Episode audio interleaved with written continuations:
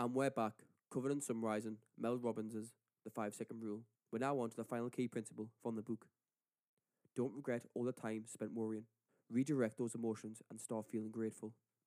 There's no big mystery to why we're all so prone to worrying.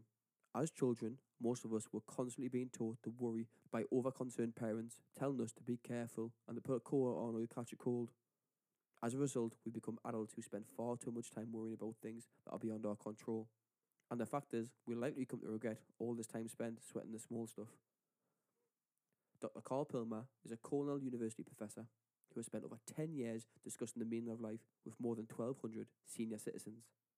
Through these conversations, one thing has become clear. Most senior citizens believe they wasted too much time worrying.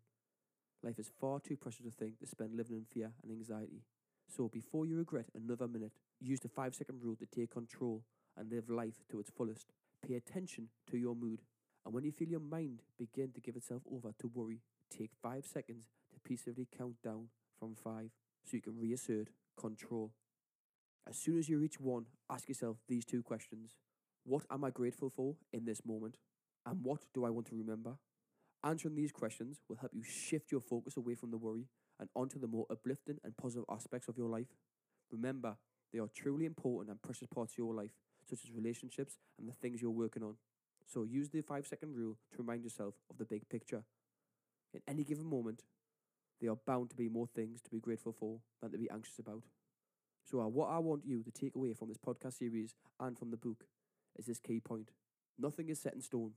Your habits, mindset, and personality traits are flexible and subject to change. Once you realize this, your life can start changing for the better. To help facilitate this change, use the 5 second rule, a simple tool that can help you adjust your default reactions by counting down from 5. By changing the way you make decisions, this relatively small act can add up to redefine who you are, how you feel, and what you want to do with your life. So, reframe your anxiety as excitement.